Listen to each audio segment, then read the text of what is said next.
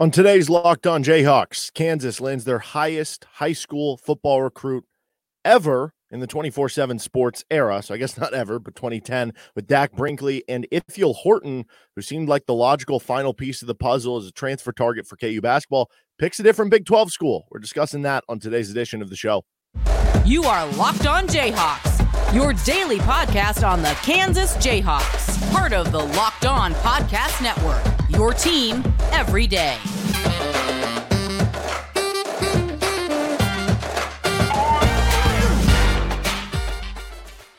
Eric Johnson, you can hear me as well Monday through Friday from 3 to 6 p.m.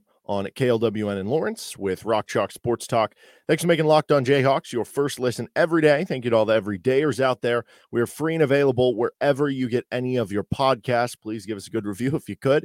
And uh, you can also find us, like our show, subscribe to our show on our YouTube page with Locked On Jayhawks. On today's edition of the show, we're going to be going over Dak Brinkley, the newest commit in the class of 2024 for KU football, and also Ithiel Horton picking Texas and opting not to go on his visit to Kansas, which was supposed to be upcoming this weekend. So uh, let's start with Dak Brinkley, uh, who uh, becomes the highest rated high school recruit that KU has ever landed in the 24 7 sports composite era. The only recruit at all that has been higher in the 24 7 composite era, which goes back to 2010, is Marquel Combs. Remember him, like number one Juco prospect, came in in the Charlie Weis era and then like never really played at KU. So that didn't go very well. But, uh, you know, sometimes with the Juco kids, uh, there are reasons they're in JUCO and then it doesn't translate, or for whatever reason, just didn't work out in his time at KU. This is a whole different bear, bringing on from the high school level, uh, which makes this even more impressive. And and beyond that, uh, you've been able to really just stack up overall now in your class of 2024 with 15 recruits. So Brinkley commits to KU on July 4th. Jordan Peterson, again, the primary recruiter, who is on just the absolute greatest, like modern KU recruiting heater ever. Um, you go back and think about some of the the great like recruiting halls or or just even guys that didn't even end up signing with KU but just committing like in recent memory. You think back to what Charlie Weis like at the time. I, I think in the aftermath, there's like, man, that JUCO thing like did not work out. But at the time, it was like, wow, look at all this like JUCO talent they're going to be bringing in, and all these immediate players they're going to be bringing in. Or when uh, Charlie Weis brought in like Jake Heaps and Dayne Crist, kind of like back to back over whatever it was, like a week span. That was like, holy cow! Like that was a fun KU recruiting moment. Um, when KU was bringing in all the Louisianimals with uh, like Tony Hull as the running back coach, like uh, you, you get all those guys, and that was like a big moment for KU. Um, just some of the guys who, whether they committed or decommitted, right? Like you think of like Corione Harris or Ja'Marr Chase and something, uh, like some of those exciting moments. This feels more substantial from a standpoint of like guys that you feel like there's a better chance they're all going to commit. Now, eh, there's, you know, could you lose one or two to decommit by the time fall comes around? Who knows? Maybe. But it feels like with this staff, it, it is more organic and authentic just with this staff in general that, and because the team is just in a better spot, that it feels like you have less chance of, of that happening. And like at the end of the day, this has been as as much as David Beaty in certain classes and Les Miles in certain classes recruited a lot of really good players for KU and some good classes. That was the thing with this staff is like, okay, this this staff might not recruit as well, but they're going to develop way more than those other classes did. And, and so this is even crazier that they're recruiting even higher than those levels. And Jordan Peterson, what he is doing right now, uh, deserves absolute gigantic recognition. And, and it is a whole staff entirety thing. Like everybody contributes in some way or another. But like what Jordan Peterson is leading here in recruiting is absolutely unbelievable for uh, KU football. So Dak Brinkley comes into the program, stands at six foot three, 220 pounds. Um, you're going to be looking to obviously add some weight to him again, you know, check that off your, your bingo board of, okay, you football or, or just any football program, high school football program eh, or uh, college football program is bringing in a kid from high school. You're going to need to add more weight to him. Yep, that goes on the bingo board. And that's kind of the center square, right? That's like always there. Um, so he's from Katy, Texas, which is a very big high school in the, I believe it's the Houston area. And he is a top 25 edge player in both the 24 7 sports rankings, where he's actually top 20, and the composite rankings, where I think officially he is like 21st in those rankings. He also comes in at number 259 nationally in the composite rankings with a grade of 0.9114. You're getting kids with grades of 0.8600 or higher. That tends to be a big deal. Even the kids who are below that, you can develop them into something, and, and those can be a big deal. But uh, from the numbers we've been looking at, like when you're bringing in the kids of, of 86 or higher, basically, like that tends to be a pretty big deal for KU. And this kid blows past that. I think Marquel Combs was like a 0.92 something or, or somewhere in that range for uh, out of curiosity. But yeah, I mean, he comes in with your highest grade of a high school commit uh, in that span. Uh, so with that grade, that obviously gives him that ranking. And uh, you know he had offers from Texas A&M, Texas, TCU, Texas Tech, Penn State, Oregon, Oklahoma, Oklahoma State, uh, Kansas State, Baylor, Houston, SMU, and more. Like obviously, it is a long list of schools that offered him. I, I know there is some talk about well, uh, how many of those offers were based on you know uh, you came in as a sophomore and and you were playing uh, varsity football for a really good high school in Katy, Texas, right away as a sophomore. And, you know, how much have you grown since that point? Like, um, how many of those were just interest offers? How many of those are are offers that, yeah, we'll take you, but waiting to see what this other guy does? Who knows? But either way, like the fact that you have interest from all those schools is very, very impressive uh, for this kid. And as far as the scouting report for Dak Brinkley, he played at Katy High School, as I mentioned, uh, at Katy Seven Lakes prior to his senior season, which is upcoming here. Um, track and field, some participation there where he ran a 11.24 100 as a junior back in February of this year, according to 24 7 Sports. And, uh, you know, that for a defensive end for lineman, that seems to be pretty blazing speed. Anytime you're getting in like the tens is like very good. Uh, but if you're running an 11 2 4 as a defensive end, that seems very fast to me.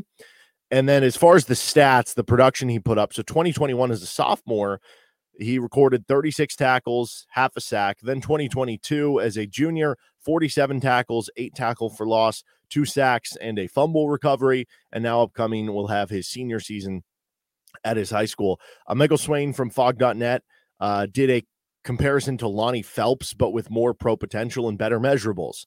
So if you're getting Lonnie Phelps, but bigger and with more potential, that's pretty exciting. Lonnie Phelps had a great season at KU, earned, I forget if it was second, third team honorable mention, whatever it was, uh, Big 12 recognition. Um, ended up with seven sacks on the season, right? If you're getting a possibly better version of Lonnie Phelps, you take that in a heartbeat if you're KU. So uh, that would be a great guy. And, and we talked about earlier that Deshawn Warner, like his comp uh, for Michael Swain was Dorance Armstrong. If you end up with a a defensive line group of Dorance Armstrong equivalent and Lonnie Phelps equivalent, you're going to have one of the best pass rushes in the Big 12. And that's very exciting moving forward, what you could be getting with this kid. We're going to talk more about Dak Brinkley, what he brings to the table, what it means for the class of 2024 and the D line group moving forward. Also, get into some basketball talk with Ithiel Horton picking Texas. First, though, this episode of the show is brought to you by FanDuel Sportsbook. Take your first swing at betting MLB on FanDuel and get 10 times your first bet amount in bonuses up to $200. That's right. Just bet 20 bucks and you'll land $200 in bonus bets win or lose. That's $200 you can spend betting everything from the money line to over under to who you think is going to hit that first home run all on an app that's safe secure super easy to use. It's super easy to read all your bets and, and track them all. Really nice interface and when you win you get paid instantly. There's no better place to bet on mlb than with FanDuel, America's number one sports book. So sign up today and visit fanduel.com slash locked on to get up to $200 in bonus bets. That's fanduel.com slash locked on. FanDuel, an official partner of Major League Baseball. March Madness is right around the corner. If you want to win your office pool, you need to stay caught up with all the college basketball action with the Locked On College Basketball Podcast. Every Monday, Andy Patton and Isaac Schade recap the biggest stories in college basketball, keep you up to date on the NCAA tournament bubble, and get you ready for the upcoming week of games. From the Big East to the Mountain West and everywhere in between, Andy and Isaac have college hoops covered on the Locked On College Basketball Podcast. Available on YouTube and wherever you get podcasts. Part of the Locked On Podcast Network. Your team every day on to uh, what it means for the defensive line and, and the future in the class of 2024 here for KU with the commitment of Dak Brinkley. So uh, I, I obviously mentioned multiple times here that Brinkley is your highest rated high school commit since the composite came out in 2010. Well, if you just look at high school commits that are defensive ends slash edges, you now have Warner and Brinkley over the last week that have committed to you. And I do think it's interesting that the timing of this all with Brinkley committing, like, did he see Warner commit and he was that made him more likely to commit because he was like, man, they're getting even more good players. Like, I want to, I want to go there and everything's lining up. Did it make him more likely to commit because he was like, oh no, they took a defensive end. How many more spots do they have for defensive ends? I, I like them. Let's commit now. I, I don't know. Um, but you know, with Brinkley and Warner now, you have two of your top three highest rated high school commits since the composite era to commit to you at the defensive end edge position. Two of your highest three. The other one is Stephen Parker, um, which that obviously didn't work out, but you know, uh, he, had a good season in Incarnate Word, and, and not all of it's going to work out, right? I mean, if you bring on um, two really highly graded three star recruits, maybe only one of them works out. But you know, if you're playing the numbers game, the more you bring on, the better chance you have of it working out. But nonetheless, having two of your top three highest graded high school commits at the edge defensive end position over the last, you know, 15 years, and you have them both in the same class. That I mean, that's so impressive. And, and we can talk about the future of the D line position in terms of the guys that are currently on the roster, right? Jeremy Robinson can be back for another year. And uh, whether you're talking about guys who transferred in or, or guys that you've brought in uh, via the high school level over the last year or two that you know could work onto the roster or be upperclassmen or be you know contributing players by the time these two arrive or by the time these two are part of the two deep, right? But just realistically, fast forward down the road, and both of them are contributing there. The importance of having these edge players is obviously monumental. Like pass rusher is one of the most uh, important positions in general, but at the at the like NFL level, you know, you siphon down, and if you're an elite defense, you have an elite pass rusher. At the collegiate level, that's not always the case because there's only only so many good pass rushers to go around. Those guys leave early; they go to the NFL draft, and uh, they're such physical freaks that there there is only such a limited number of them. To where once you get to college football, like there are a lot of times there's there's you know a defense that could be top 25, top 20, top 15 in the country, and they don't have like an elite pass rusher or they just have like an average pass rush, but they're good in coverage and they're good at mixing stuff up against, you know, younger quarterbacks and, and they're good against uh, the run with pass coverage and everything. And like you, you go back to the Orange Bowl team, the 07 Kansas team that won the 08 Orange Bowl. That team's leading or, or sack leader had three and a half sacks. Now they did it in a lot of ways. A lot of guys had two or three sacks. They compounded them by having a lot of guys who could get there, by having blitzes and whatnot but they didn't have that elite pass rusher, right? And, and that was still like a really good defense. You can get there in other ways. But if you do have those guys in the college game, it sets you sell yourself up so well. And it's hard to find those guys in the transfer portal. Like it almost looked easy because oh, Kansas went out and they got Lonnie Phelps, and it's like, oh, just do that every year. That's more of a rarity than it is a commodity at this point. Like you can't count on doing that every year. So now you set yourself up for the future to have a couple guys that you're not going to have to. And, and while all these other schools are going to be looking, you know, looking for the bargain bin of, of defensive ends or, you know, kind of scraping the barrel for guys they can bring in via the portal, you're going to be set for the future. And that is so important at that position where there isn't that depth of play. Like, it seems like there's always great receivers and corners and you know some of these skill positions running backs across college football right you don't have like once you get down to those those group of five schools once you get down to like maybe the the uh, some of the other power five schools that aren't your household name schools you don't tend to have like a lot of great defensive linemen and offensive linemen on those schools. But Kansas is building that up. You have three offensive linemen now, in addition to what you already have on your roster. You have these defensive ends who are very highly rated guys that, that could have gone to other power fives. Like it's a very big deal for Kansas to be able to do that. And as far as what it means overall for the class of 2024, I'll go back to this graphic. If you're watching on YouTube, we'll talk about it here. If you're listening on the podcast, that you know, KU now has 15 guys overall for the class of 2024. And I, I, think if you're looking at it from, you know, are they done? Yeah, they're probably done recruiting the edge position. Maybe you could recruit another defensive lineman with the idea of being an interior guy. I think there's the Simmons kid. Obviously, you're still going after, you know, Boganowski and, and Marsh. We'll see where that decision lies. I think that's coming up uh, tomorrow on on Friday. Um, seems like Michigan State is going to be the play there, according to you know just some different crystal ball picks and stuff on 24 seven. Um, but there there's some guys basically at this point where it's like if KU sits at 15, they're probably cool with it. But they have a couple guys maybe left on their their board or their their target list or whatever where it's like you're just so good that we'll take you no matter what. But i mean at this point 15 commits four top 500 guys. That is uh, tied for the most top 500 guys you've had since 2010 and that 2010 year you had nine more commits in tow. Same with the top 600s with five of them. 2010 you had five but you also had nine more total commits. Uh, then you look at the top 1000 commits you've got eight of them and uh, that's tied for your second most and then you look at your percentage of your commits that are top 1000 kids over 50%, which is, you know, by far first. And then we go back to the grade number, which, you know, some classes are built differently. Uh, so this might be a better way of looking at it. Guys with grades of 0.8600 or higher, 11 of your 15 commits are that. You've never had another year since the uh, composite where you've had double digits. That means about 73% of your commits are basically grades of 86 or higher. So about three quarters of your class. Last year was 64%, which is the second most you've had since 2010. The next highest you go back to 2010 is 33%. So you're more than doubling up the quant or the quality of the recruit that you're bringing in. And right now, the recruiting rank reflects that. Now, the recruiting rank overall for Kansas, it's not going to finish in the top 40. If they're only bringing on 15, 16, 17 commits, it probably won't even finish in the top 50 because there's going to be other schools of 20, 25 commits that are going to be higher than them. But the quality of recruit makes this that it like is a top 50 class at that point in time. And that's really impressive for what KU has been able to do. Um, so, you know, at this point, they could be done with the class of 2024 and it'll be just fine. Or they could add one of those guys that they are going after just in terms of being like they're a luxury addition. They're the cherry on top. They're players that, you know, if, if we have to go to the transfer portal to, to fill that position or if we don't get another high school kid, we're fine at this point.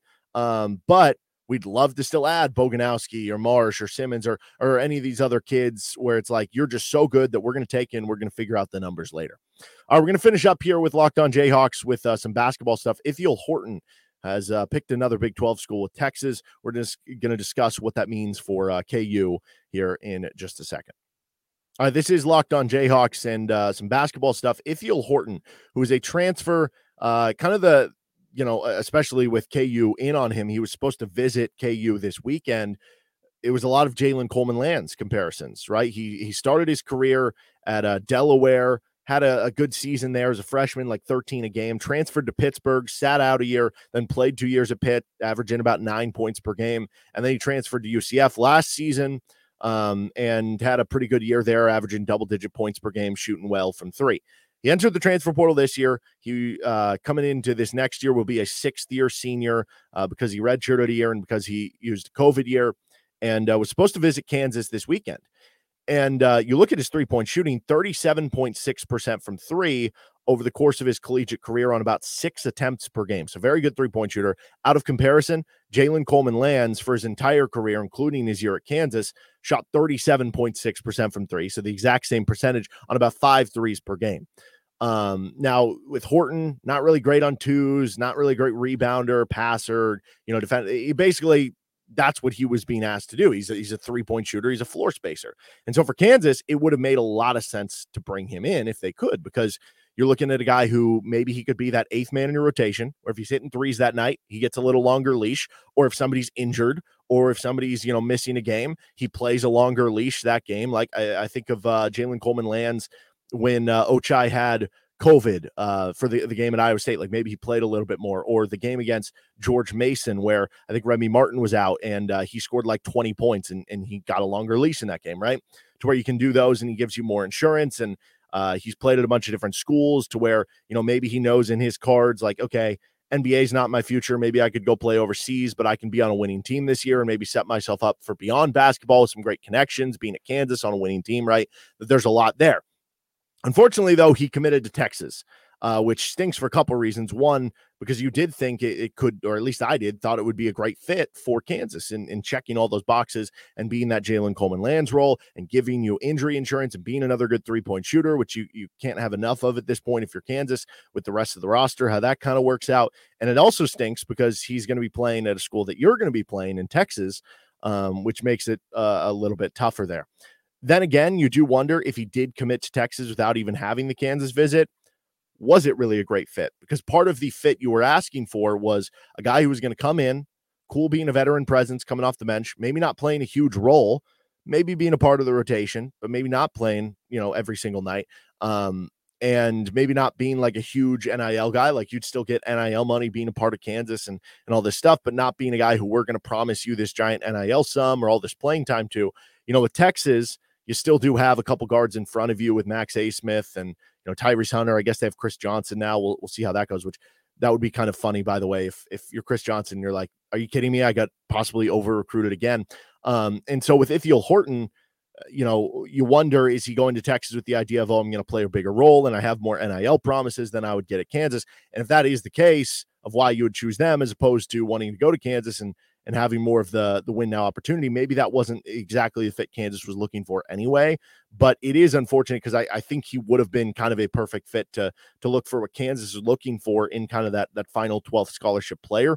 Um, does that mean that you know Kansas? Because I, I don't think Kansas is set that they have to add a, a 12th scholarship player. So this could signal that they're done because they they they missed on this one. Or there could be players that are grad transfers that we haven't heard their name of yet, or the players that are still maybe in the portal or whatever it is that maybe we're not going to hear a name until they possibly like set up a visit or something like that. So um, we'll we'll see what happens from here. But I, I, felt like that was a very logical, like connect the dots one. This one makes a lot of sense. You have the path of Jalen Coleman lands, and it didn't work out.